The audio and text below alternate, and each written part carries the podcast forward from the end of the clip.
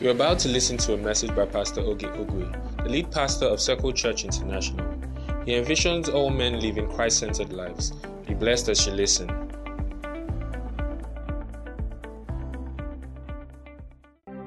Praise the Lord. Praise the Lord. Shout glory. I shout better than that. Shout glory. Welcome to church. Say hi to three people and sit down if you would. You know what? Before you sit, I have an announcement to make. So please just stay standing.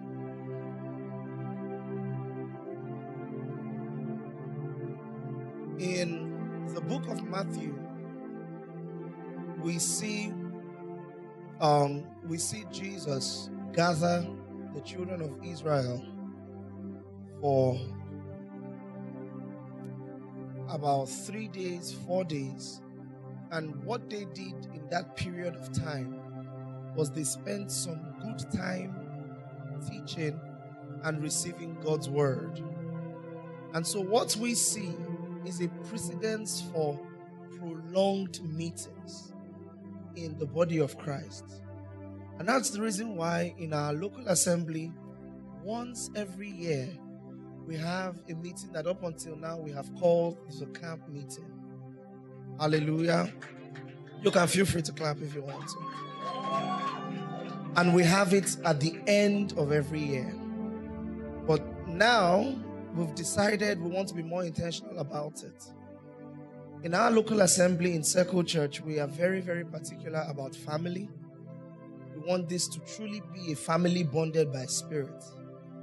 Not just family by mouth, but a family that prays, a family that slays demons, a family that knows the word, reads the word together, and fellowships together. And so we thought of the best way to communicate that in our annual gathering. Everybody comes together. And we came up with a name. And going forward, that's what our camp meetings will be called. And so going forward, what we used what used to be known as a camp meeting will now be known as campfire. And what hallelujah. And what we intend to achieve with that is a campfire type meeting where we gather together lock out the whole world, go camping, and just spend time catching fire and growing. Are you excited about that? Going to happen from the 25th of November to the 27th of November. And it will happen right here, right, right where we are. We're announcing this so you can clear your schedules. For those of you that need to take leave, take leave. For those of you that need to fight with your boss in advance, start the fight now so that you can come. But make sure you are here. You don't want to miss it. It's three days. It starts Friday, it ends Sunday. Don't miss it. All right? All right? And then we have a couple of ministers ministering with us. Um, for those of you who are new to the church, you may not know him, but because he is now in Abuja, he has joined Pastor Sheon to do the work. But Prince will be here ministering with us. Then also we'll have Pastor Fee ministering to us. And then we have a third guest minister who is not a member of our local assembly who um, will be ministering, and we will not announce for the sake of publicity because the media team said we should. They want to do guess who, so they put the person's silhouette, and then everybody now has to guess. So we won't announce that, but very soon you would know. Are you excited? Shout glory! So here's the thing: we will no longer call it camp meeting. We'll always call it what? You don't sound like you know the name. We'll always call it what? So look forward to Campfire 2022. It's going to be amazing. Amen. All right, sit down. Let's get the word of God. Praise the Lord. Praise Jesus. God is good. I thought you had forgotten. God is good. And all the time. All right. Open your Bibles with me to Romans chapter 8, verse 35 to 39. Romans chapter number 8, verse number 35. I'm going to read all the way to verse number 39.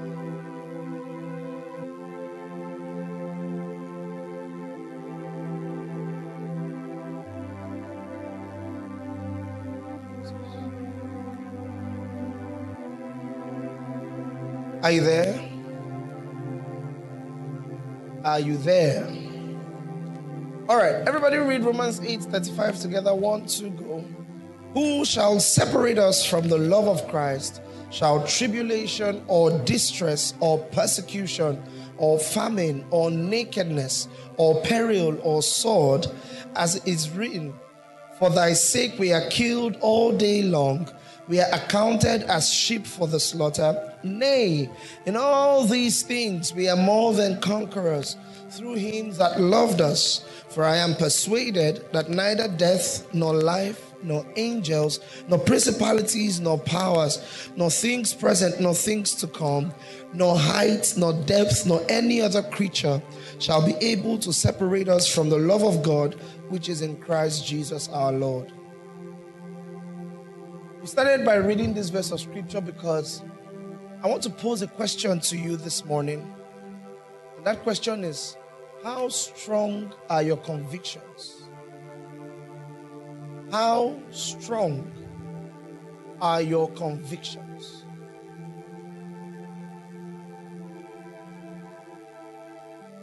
How easy is it for your convictions to be swayed away from the Word of God? How rooted in the Word of God are you really? How strong are your convictions?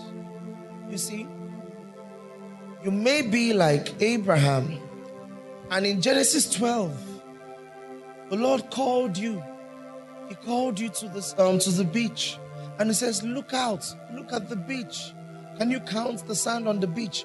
And then you say, Oh no, Lord, I can't. And then God says, As many as the sand on the seashore, that's how many descendants you would have. And now your name is Abram, which means exalted father. And then you're thinking, I don't have a son. But you know what?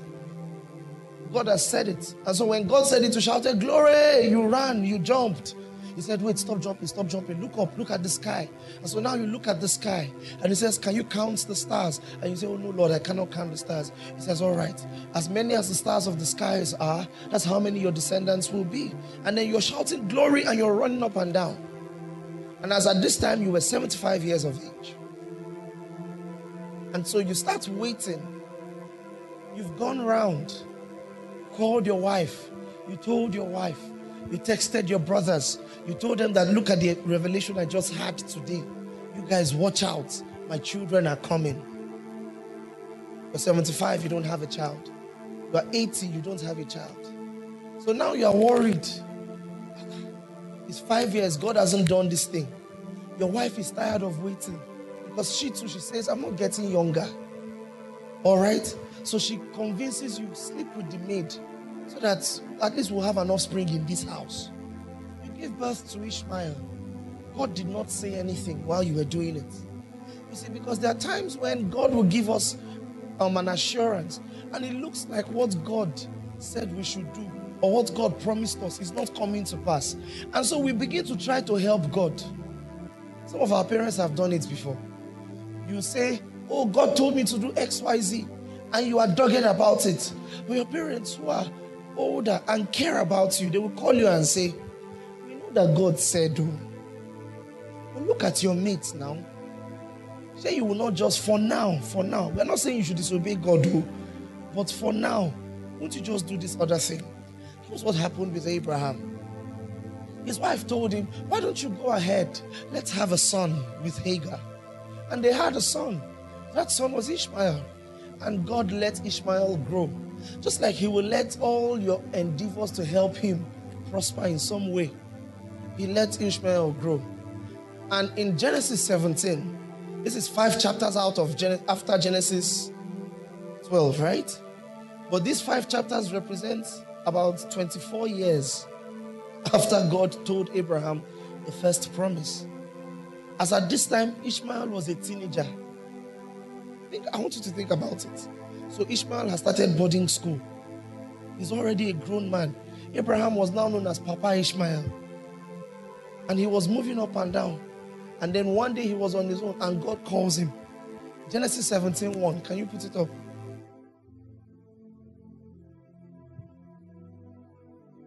Genesis 17 1. Verse 1, please, not 4. And when Abraham was 90 years old and nine, the Lord appeared to Abraham and said unto him, I am the Lord Almighty. Walk before me and be thou perfect. Verse 2. And I will make my covenant between me and thee, and I will multiply thee exceedingly. Verse 3. And Abraham fell on his face, and God talked with him. So now, listen, this is 24 years after God made the first promise. And God has come back to say, Don't worry, I will make you mighty and I will make you great. Your descendants will be great. So Abraham fell before him.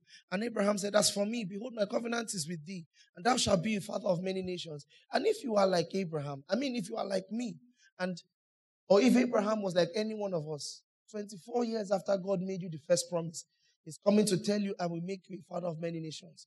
You say, Here we go again. Look, God, we are comfortable with going to church. We love you. But this um, father of many nations thing, can we stop talking about it? It takes me to a place I don't like to go to. And so, read on, verse 5. Neither shall thy name be any more called Abram. So now, 24 years ago, God told you, I will, I will give you descendants as many as the sea, sands in the seashore. And you believed God. But that time, you were not foolish enough to change your name to father of many nations. You remained Abram. You told your cousins, you told your brothers, you shared, you sent WhatsApp BC that God, is, God has showed me one great revelation.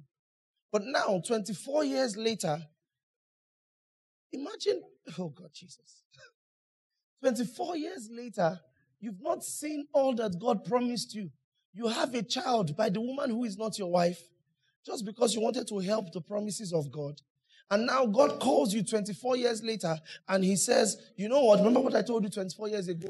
It's still valid. It will still happen. And guess what? Now, not only will it happen, now, not only will you change your, um, send your, your family members a broadcast message and go and announce it to the group chat. No, this time change your name. So now, 24 years later, you go around and you start telling everyone. So remember how you used to call me exalted father? And it worked because I was the father of Ishmael. But remember how I told you that God told me that I have descendants as many as this issue. So now please be calling me Abraham, father of many. And so it begins to look like your walk with God is a mockery. Every time they say your name, it's almost a mockery to who you are. Verse 6 and I will make thee exceedingly fruitful, and I will make nations of thee, and kings shall come out of thee. Verse 7. And I will establish my covenants between me and thee and thy seed after thee in, thy, in their generations for an everlasting covenant to be a God unto thee. Verse 8. Let's read to verse 10. I will give unto thee and to thy seed after thee the land wherein thou art a stranger. And so God made all these beautiful promises about this wonderful generation he was going to birth from Abraham. The first time God told Abraham this 24 years ago, my guy was running on the beach by the sand, by the seashore, shouting, Glory, glory. When God brought this thing back to him, this was his response. Verse 15. Verse 15, please. And God said unto Abraham, As for Sarai, thy wife, thou shalt not call her Sarai, but Sarah shall her name be. Verse 16. And I will bless her and give thee a son also of her. Yea, I will bless her and she shall be a mother of many nations. Kings of people shall be of her. Verse 17. Everybody read the first line together. One to go. Hold on, hold on. So this guy who the first time God told him, he was sprinting, glory, I receive. I believe all that God has for me. I'm receptive. The next time God told him, I will make thee a great nation, he said, I agree with that. I have Ishmael, I have servants. It's still possible. Then he now said, and then your wife, Sarah, she will conceive and bear a child. Abraham said, Nibo, where? He fell on the floor and laughed. like, sometimes God's promises are laughable. They seem laughable. They seem impossible. Abraham fell on, his floor, on the floor and laughed and said in his heart, Shall a child be born unto him that is a hundred years old? Because now he's 99, right? By the time he finally has the child, he will be a hundred. Shall a child be born unto him that is a hundred years old? And shall Sarah, that is 90 years old, bear? Verse 18. This was what he said. And Abraham said to God, Oh, that Ishmael might live. Just the meaning of this statement is let just choose it. Let it be Ishmael, please. Let's not go through this again. Listen to me. How strong are your convictions? How possible or how much how much can you hold on to what God has said even when it looks like it's not coming through? Now, in retrospect, you read Romans and they call Abraham the father of faith. Abraham believed God. He hoped in the impossible. And we've, we've sermonized out of that. But this was Abraham. And many of us are like this. Today, I want to stir your faith and I want to encourage you to dare to believe in God. You understand? Because even after Abraham said this to God, God went ahead to entreat him, explain to him. And at some point, Abraham said, You know what? I concede. Let it just be unto me according to your word. When the when the when God finally came to Abraham's house and the angels came to Abraham's house and they were having this conversation with Abraham in the house, when Sarah heard it, she did the same thing her husband did. She began to laugh. Like, uh uh-uh. uh You know my age? Ha. Do you know how old I am? So ah, I'm too old for that. But even after God entreated them, she said, Be it unto me according to thy word. Listen, the Bible is replete with instances. Listen, I know that you've been taught that faith must be now. If it is not now, it is not faith. But the Bible will have you believe in God and what God has said 24 years after He promised it. 24 years. Our very example of faith, the, the um, occurrence or the manifestation of the promise happened a whole 24 years after God promised it. And so, what you will learn about faith is that it requires patience. How strong is your conviction? I will read you another story. Luke chapter 11, verse 1. This sermon is very short. I just want to stir your faith up. Luke 11 1. Um, no, not Luke 11, John 11 1, forgive me. John 11 1, not Luke 11 1. Now, a certain man was sick, named who? Come on, named who? Of Bethany, the town of Mary and her sister Martha. Verse 2 It was that Mary that anointed the Lord with ointment and wiped his feet with her hair, whose brother Lazarus was sick. Verse 3 Therefore his sisters sent unto him, saying, Lord, behold, he whom thou lovest is sick. Now read verse 4. When Jesus heard that, he said, This sickness is not unto death, but for the glory of God, that the Son of God may. If you messaged your pastor and said, Pastor, I know you love my brother. My brother that you love is currently ill. And he does we've tried everything, it's not working. Right? The guy is ill. And then your pastor says, Oh, don't worry. I've prayed. He won't die. The sickness is not unto death, but that God may, God may be glorified. Your response will be, ah, okay, thank God. Oh. And from that moment, you will start waiting for when your brother will get better. True or yes? Did Lazarus die or not? Now, Jesus promised this woman that your brother will not die, or rather, the sickness is not unto death. But the guy died. Now, the guy died, and the woman was still foolish enough, because faith is foolishness, foolish enough to send a message to the pastor that prophesied that he won't die. That ah, he has died, though, come and do something. And Jesus did not go that day. He did not go there. He waited four days. Four whole days. And when he got there, he still had the effrontery to sermonize. He said, Did I not tell you? If you believe in me, you will not die. Okay, you have guts. She was so overwhelmed with her emotions. She had to say, Look, see, if you had come earlier, he would have not died. Many of us in our walk with God, this is where we are. God has made you promises. And it seems like God is late on fulfilling those promises. But let me tell you something. If Jesus comes to Lazarus' tomb four days after he dies, he came on time. If Isaac is born 24, 25 years after the promise, he was born on time. Do you get what I'm saying? Yes, I want your convictions to be strong. Dare to believe God. Dare to believe Him. And it doesn't matter what it looks like. It doesn't matter what.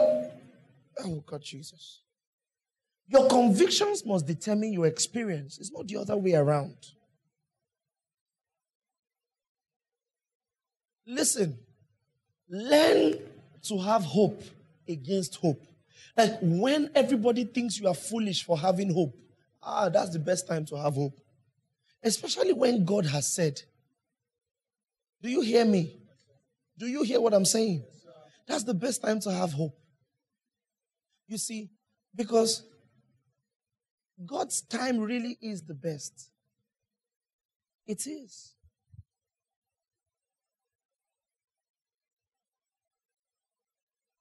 So, will you trust God that all that God promised you will happen? Will you trust God that that healing He promised that will happen in your life will actually happen? Will you trust God that the provision He promised to give you, you will see it? Or will you, will you, oh, one of one of the biggest dilemmas of the miraculous when it comes to Christians is that we give up too easily. We give up too easily. God said, I will heal you. He didn't tell you when, but He said, I will heal you. And the funny thing is, the moment He said, I will heal you, He started the process. But many people don't understand that if God said, I will heal you, you need to hold on by faith till it is completed. You see, because faith that is not absolute is not faith at all. So I know that you have faith when I see you hold on till you receive the results. Are you following what I'm saying? Yes. Jesus said, It is he that endures to the end that shall be saved. So I can see your faith in your endurance. In Hebrews 6, it says, Follow those who through faith and patience obtain the promises. I can see your faith in your endurance. I can see your faith in your patience.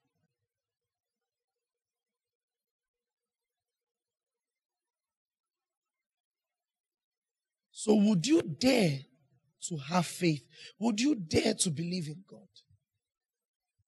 I know, listen, I know that there are people, especially for those of you who pray for the sick, and you used to be more ready to pray for the sick, but these days you're withdrawing because you prayed for a couple of people and you didn't probably see results. Let me explain. Faith is hope in spite of contradicting circumstances. Are you getting it?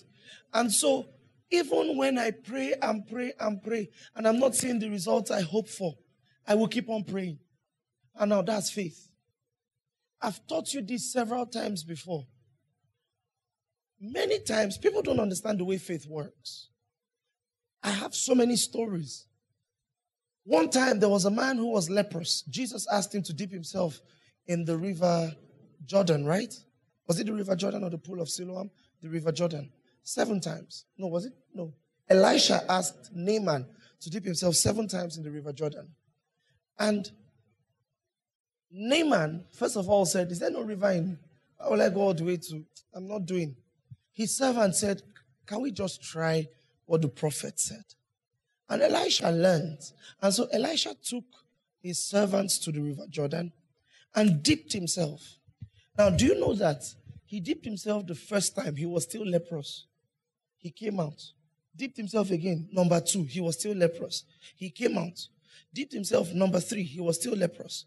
Number four, number five, number six.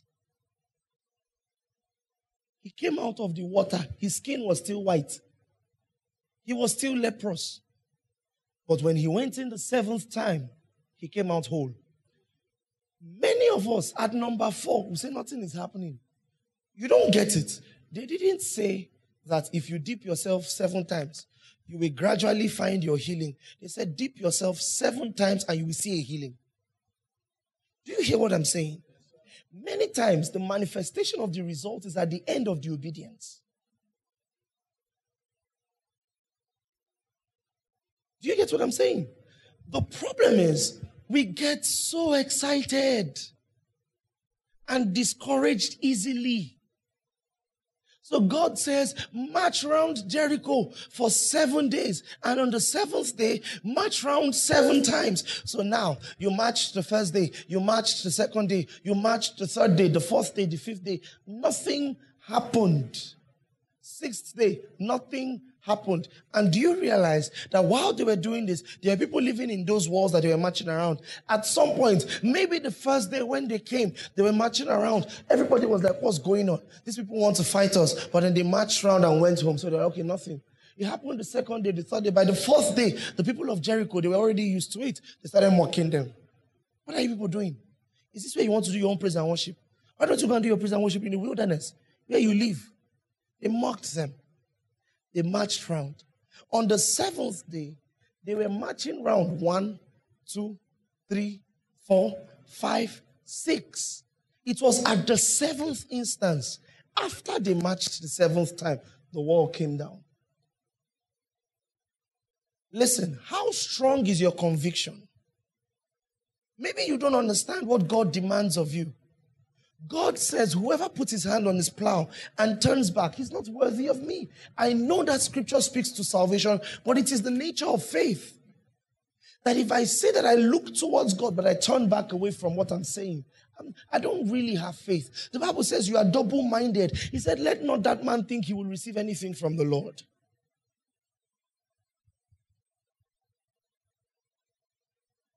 So, how strong are your convictions? How strong are your convictions? Would you dare to revisit all that God promised you in the past? The things that you dropped by the wayside. Would you dare to revisit them and say, You see, God, I know I abandoned this thing a while ago. I know that I gave up faith. I know that I gave up hope and I behaved like there's no way this thing will ever happen again. But you know, I've decided I will come back and believe in you. Listen, I have decided in my own personal life, nothing will shake me from God's convictions, from God's word. The promises that God has made me, they will stand in my life.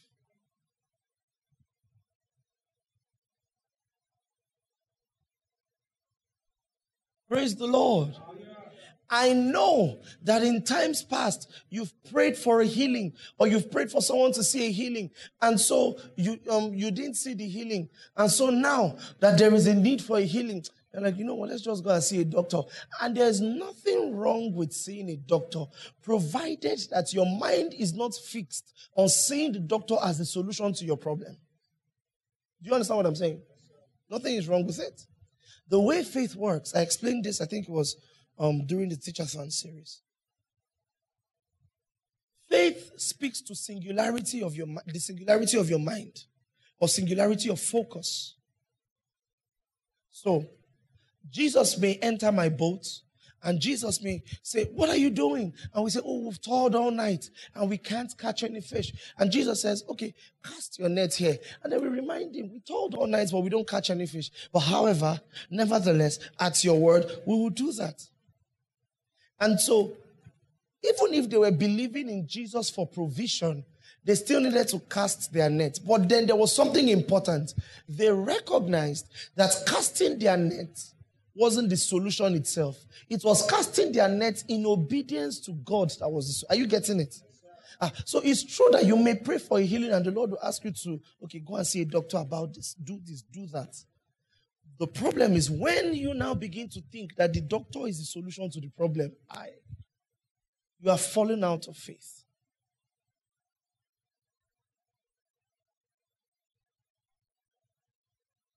So, would you dare? Listen, I want your faith to wake up this morning.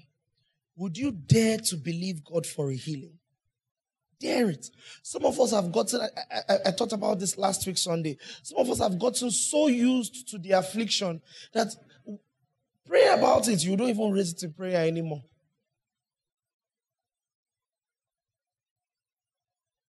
pastor was sharing, uh, um, he was just sharing about how one time he was doing a healing meeting and then he had finished doing the healing meeting. And then there was this lady who was so used to her back condition that when he said, Do what you cannot do, she was just looking that I'm fine, there's nothing I cannot do.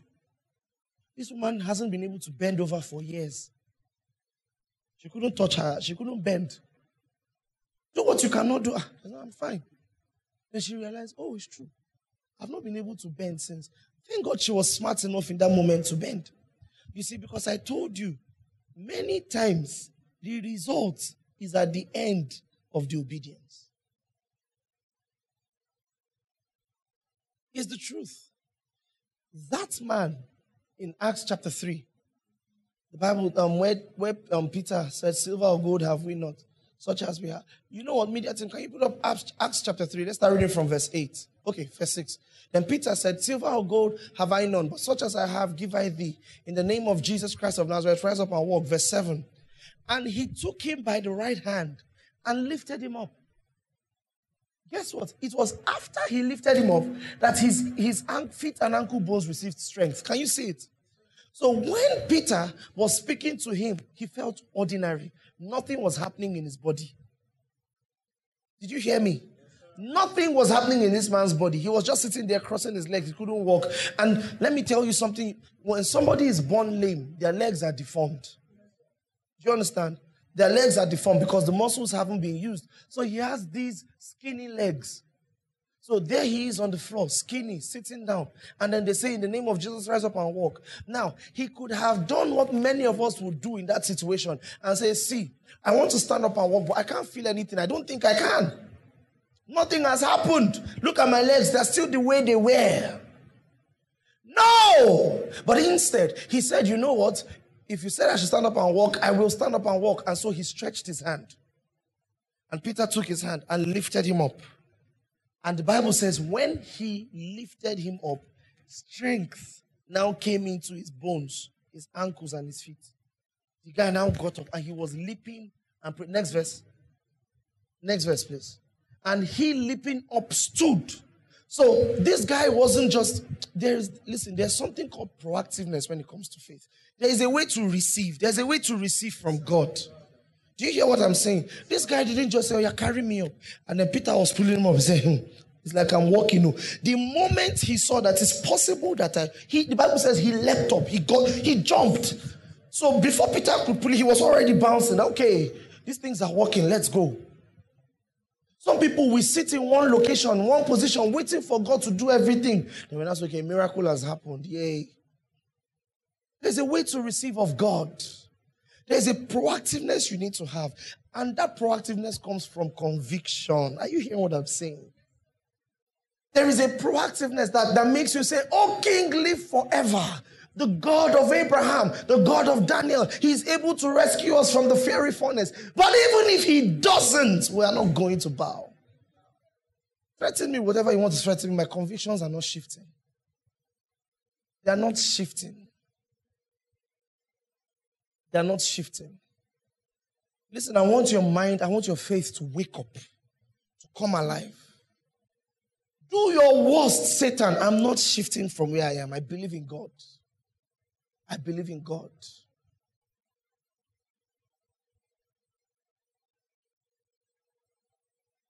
There is a level of involvement, and, and that comes from strengthened convictions.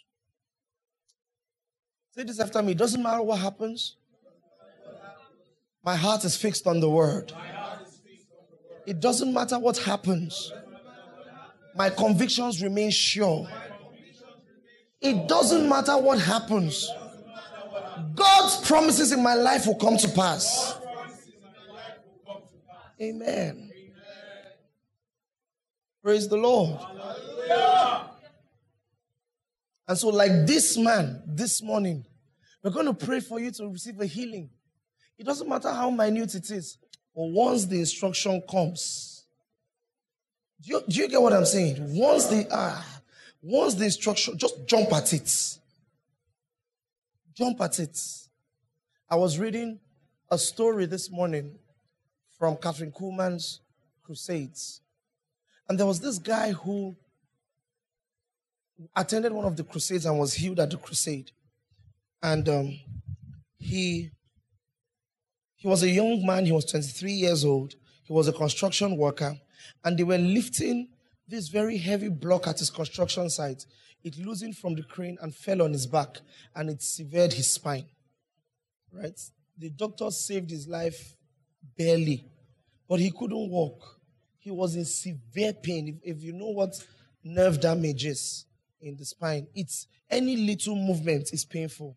He was in severe pain. He's like, and he wasn't allowed to climb any type of stairs. He couldn't move like three meters without feeling pain. Three meters is 10 feet. He couldn't move 10 feet without feeling pain. He was in severe pain. He was confined to his bed. He couldn't go out. He was his wife after three years of struggling with this illness and pain and, and if you if you know anything about medicine once you struggle that much you begin to have something called calcium buildup around your spine. It begins to calcify and solidify. So your bone is straightened and then your spine is supposed to be curved like an s. It's straightened out and then you so it becomes worse. So now he's on morphine he's on codeine he's on types of drugs just to keep his pain down and he was getting addicted to the pills. But this guy wasn't a Christian, he wasn't a believer. Now his wife starts going to church looking for a solution to the problem. He joins her, he becomes a believer, then hears that Kathryn Kuhlman was coming. Now the wife is trying to convince him, let's go. He said, No, I don't believe in healing. I don't believe in that kind of stuff. She said, Let's go. I don't believe in that kind. Let's go. She finally forced him to go, put him in a vehicle. It was painful throughout. But all through, the wife kept saying, I'm sure you'll be healed today. Don't worry. Let's go. You'll be healed. Listen, let me tell you something. I want you to have such a conviction for God's word that those around you are affected by your faith. You understand that? Even if they don't want to have faith, at some point you will bully them into having faith. So the wife is there. They get to the place. He's sitting up in the gallery.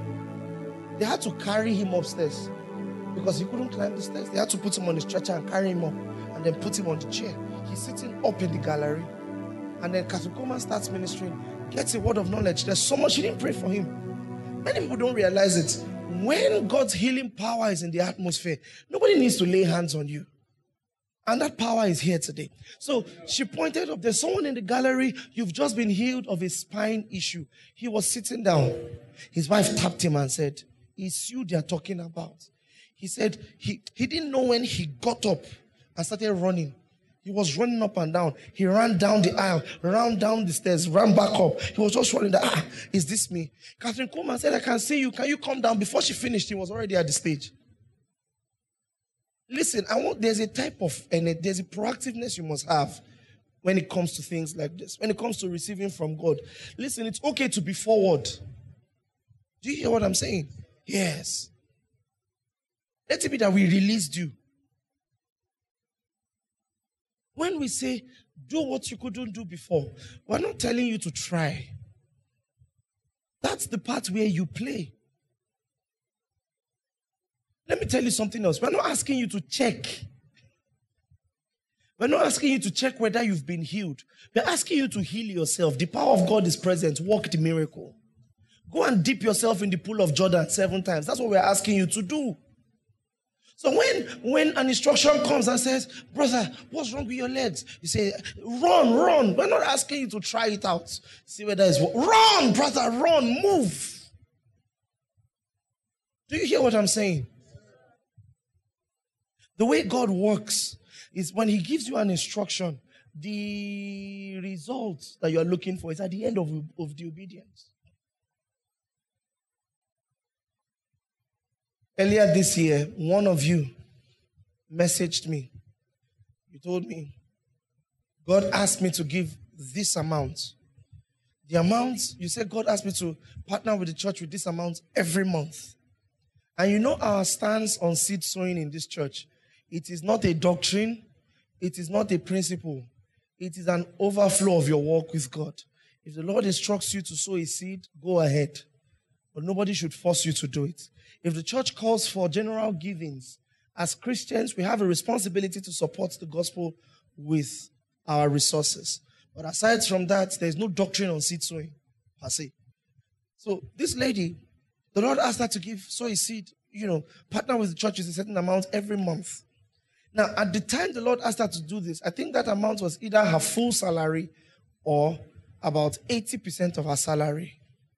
When the Lord asked her to take this um, instruction, she messaged me. She said, Pastor, God said, I said, I know it's a lot of money for you. And honestly, personally, I would have told you, don't do it. But God instructed you. And I will not be the reason why God will not do what He wants to do in your life. So if God told you to do it, do it. Just have a savings plan, have a way to fall back, do what know what you are doing. She said, okay. She gave it the first month. And I think by the next month, her job, she got a new job. And what the Lord instructed her to be given as a seed was a tithe of her new salary. That's 10%. Do you know that? Someone else would have said, God, I don't yet have this money. Let me save up for it. Let me save up three months. I will now give it. God, can I be doing it every three months? And God will be looking at you. Because the instruction He gave you was do it monthly because he knew what he wanted to do the next month. Are you getting what I'm saying?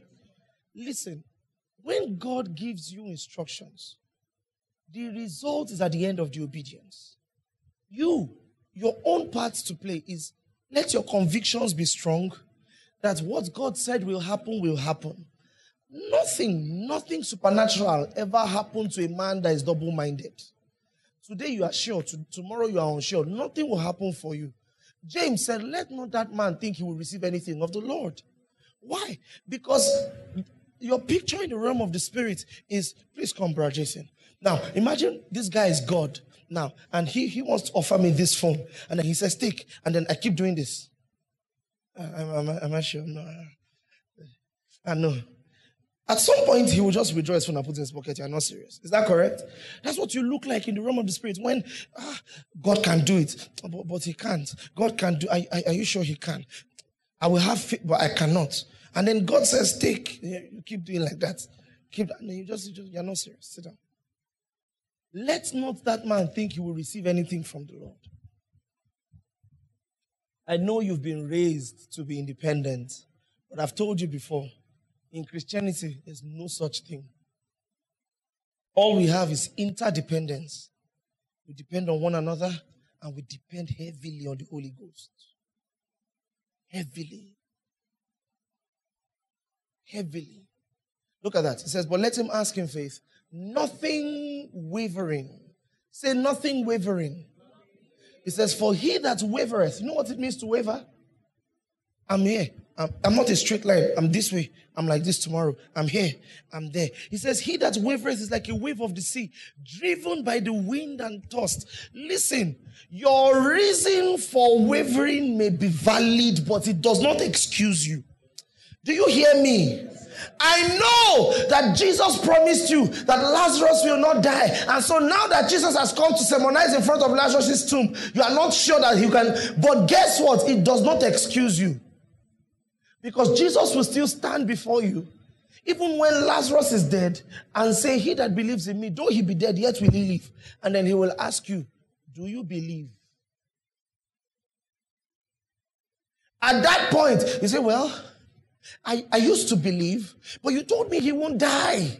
So we won't even be here if you did what you're supposed to do. And Jesus says, You don't believe.